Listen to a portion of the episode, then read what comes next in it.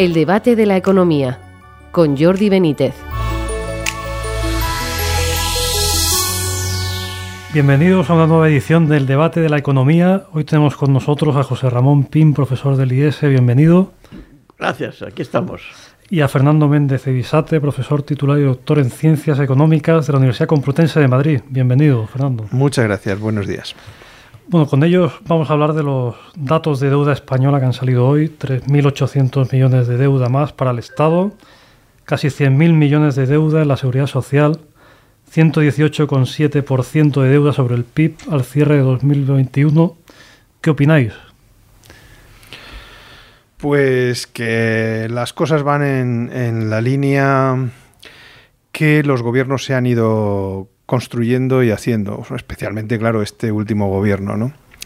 Aunque digo los porque la lucha eh, contra la deuda, primero contra el déficit, que creo que es eh, parte de la clave, y después contra la deuda, no fueron tampoco una prioridad excesiva de los gobiernos de, del gobierno de Mariano Rajoy eh, en el 2012 en adelante.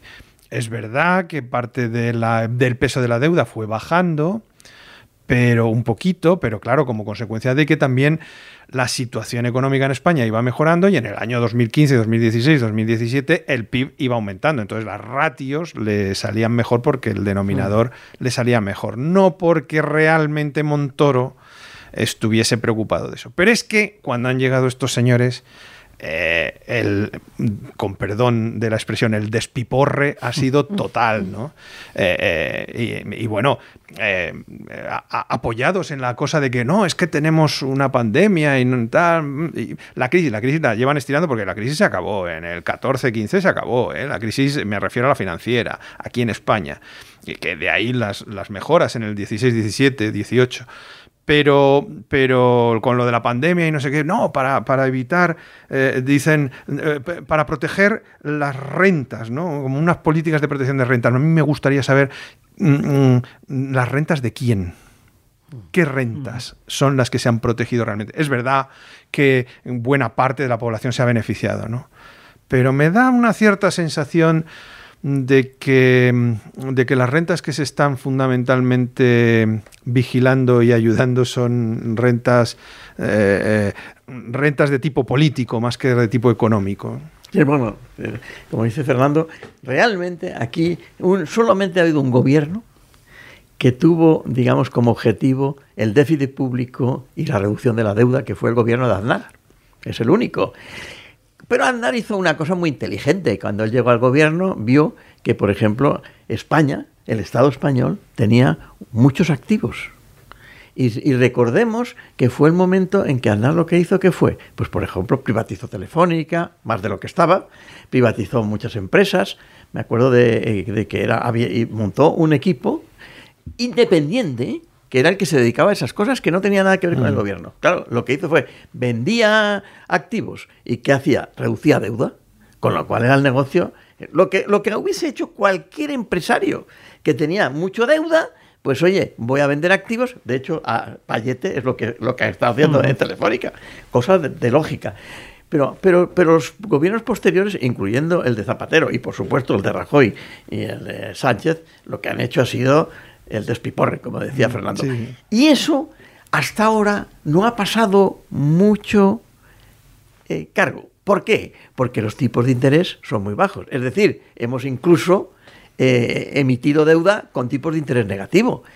Pero ¿qué va a pasar si empiezan a subir los tipos de interés, como casi todos los expertos ya dicen, como ya han subido en el Banco de Inglaterra y como parece que están subiendo en la Reserva Federal eh, Americana? Eh, porque tú además no puedes... Eh, eh, el, Parlamento Europeo acaba de hacer una, un acuerdo pidiéndole al Banco Central de, Europeo que no suba los tipos de interés y no deje de comprar deuda pública. Pero esto es un absurdo porque en el momento en que suban los tipos de interés en Estados Unidos o en Inglaterra, ¿qué van a hacer los capitales?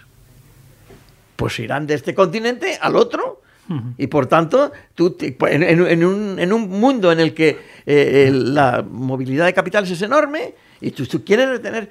Porque lo que el Banco Central Europeo está, eh, está bizco, ¿eh? está bizco.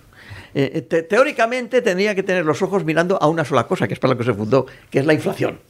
Pero está bizco porque mira, por una parte, a la inflación y por otra parte, al crecimiento.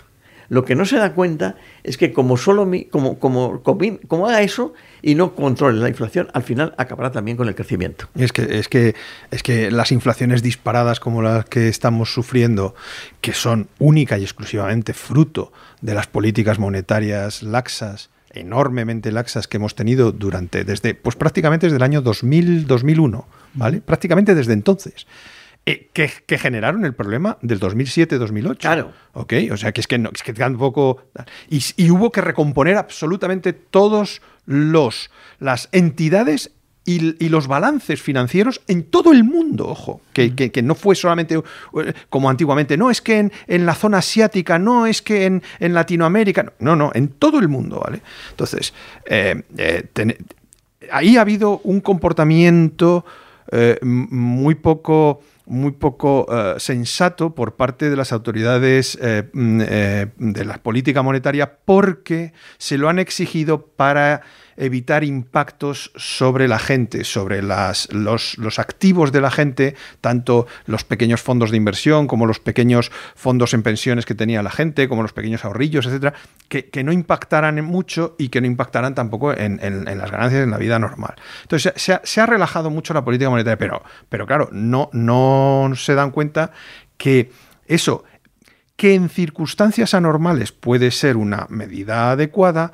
tú tienes que ir retirando eh, y, y volviendo un poco a la normalidad cuando las cosas van desapareciendo. ¿Qué pasó en 2016, 2017, 2017? Que no se atrevieron ni la Reserva Federal, ni el Banco Central Europeo, ni nada, porque cada vez que hubo intentos mínimos o pequeños por parte de la Reserva Federal de empezar a retomar políticas simplemente ni siquiera de subida de tipo de interés, de, de, retirada de las eh, fuentes de liquidez que estaban eh, imponiendo en, en las economías, había respuestas. Y entonces todo el mundo se agitaba y, en vez de aceptar que eso tiene que ir siendo así, no, lo hemos ido posponiendo. Pues con la deuda es tres cuartas de lo mismo. El, tirón enorme de la deuda y, que esto siga para adelante son patadas adelante. Que, que por eso decía yo también qué tipo de, de rentas son las que se protegen, porque desde luego las rentas de futuro, las rentas de los que vienen detrás nuestro con ese endeudamiento, no son las que las que se están protegiendo. Y desde luego tampoco van a ser a, medio y corto plazo las nuestras. Eh, porque va a haber que vamos a tener algún tipo de, forma de pagarlo.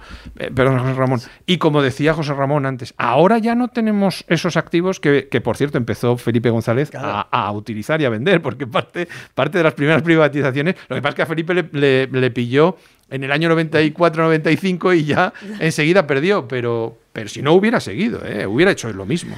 Pero fíjate que, lo que decía, que lo que hemos estado haciendo ahora precisamente es una cosa que también además va a modificar la mentalidad de mucha gente y la ha modificado y ahora hay que, cambiarla otra vez. Y es que estas políticas monetarias de intereses tan bajos, aparte de perjudicar básicamente al sector bancario que casi ha estado a punto de quebrar y han tenido que reconvertirse totalmente, da lugar a que, a que estemos defendiendo a las cigarras y no a las hormigas.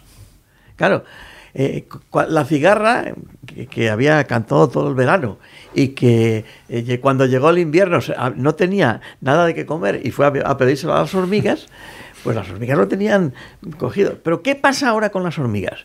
¿Pero cómo vas a ahorrar si te pagan el, 0,05 y, y sobre todo el año pasado con una inflación del 5, con digamos rendimientos de los, de los valores monetarios de menos del 1, pues claro, es que la gente estaba perdiendo capacidad adquisitiva en sus ahorros totalmente. Y eso, eso, claro, es una mentalidad totalmente errónea. Estamos enseñando a la gente que lo importante no es ahorrar, lo importante es gastar. Y súmale eso lo que... José María, eh, una reflexión, porque nos queda poco tiempo, muy breve, muy breve, sobre, bueno, ayer estuvo un informe del Fondo Monetario Internacional en el que hacía una serie de recomendaciones.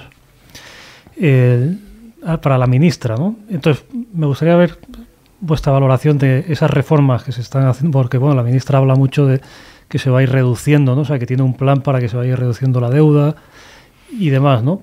Pero veis que esta reforma va bien enfocada, está muy brevemente. La única forma de reducir la, la deuda y minorar los déficits es recomponer fundamentalmente los gastos. Es verdad que tiene que haber algún tipo de reforma fiscal que amplíe las bases de la gente que paga eh, y, sobre todo una reforma fiscal que no induzca a la gente a no trabajar y a no ahorrar, que era lo que yo le iba a decir antes a José Ramón, que, que añádele a todo eso toda la, metralla que tratan de dar en términos fiscales contra el ahorro, contra el inversor, contra el, empresario, tralarí, tralará.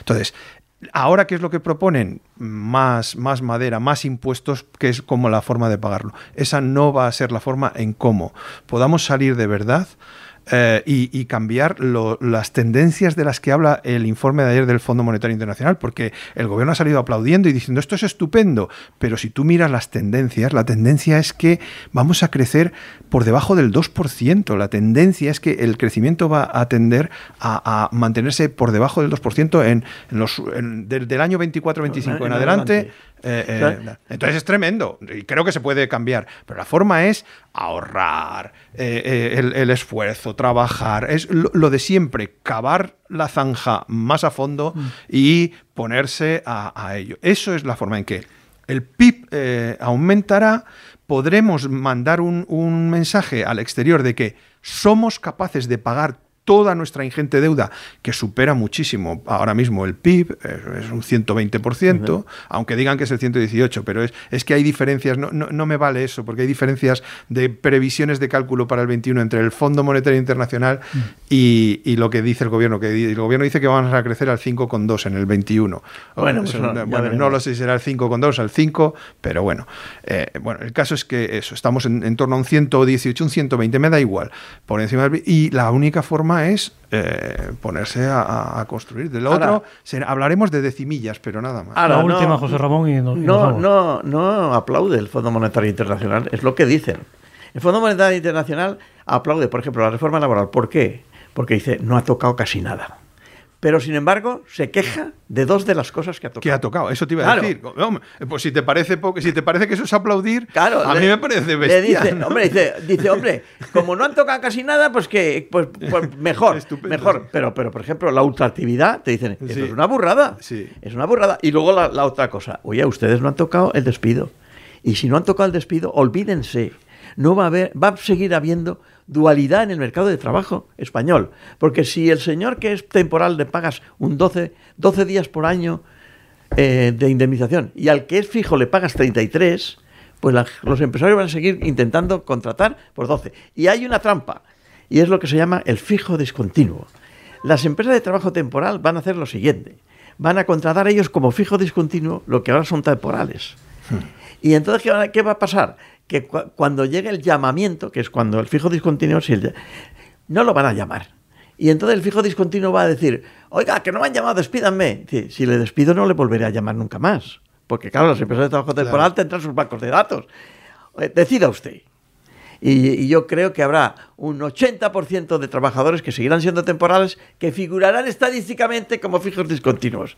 O sea, todo una trampa para que parezca que ha pasado algo. Muy bien. Y luego se han quejado también de lo del salario mínimo. Claro, a no ajustarse, da igual aunque no entre, pero al no ajustarse a la productividad y a las condiciones que tiene nuestro particular mercado de trabajo, es decir, es que lo han puesto todo manga por hombro. Bueno, pues muchísimas gracias, como siempre, un lujo tener a José Ramón Ping y a Fernando Méndez Ibisate. Muchísimas gracias por venir y a ustedes por seguirnos y nos veremos en una próxima edición del debate de la economía.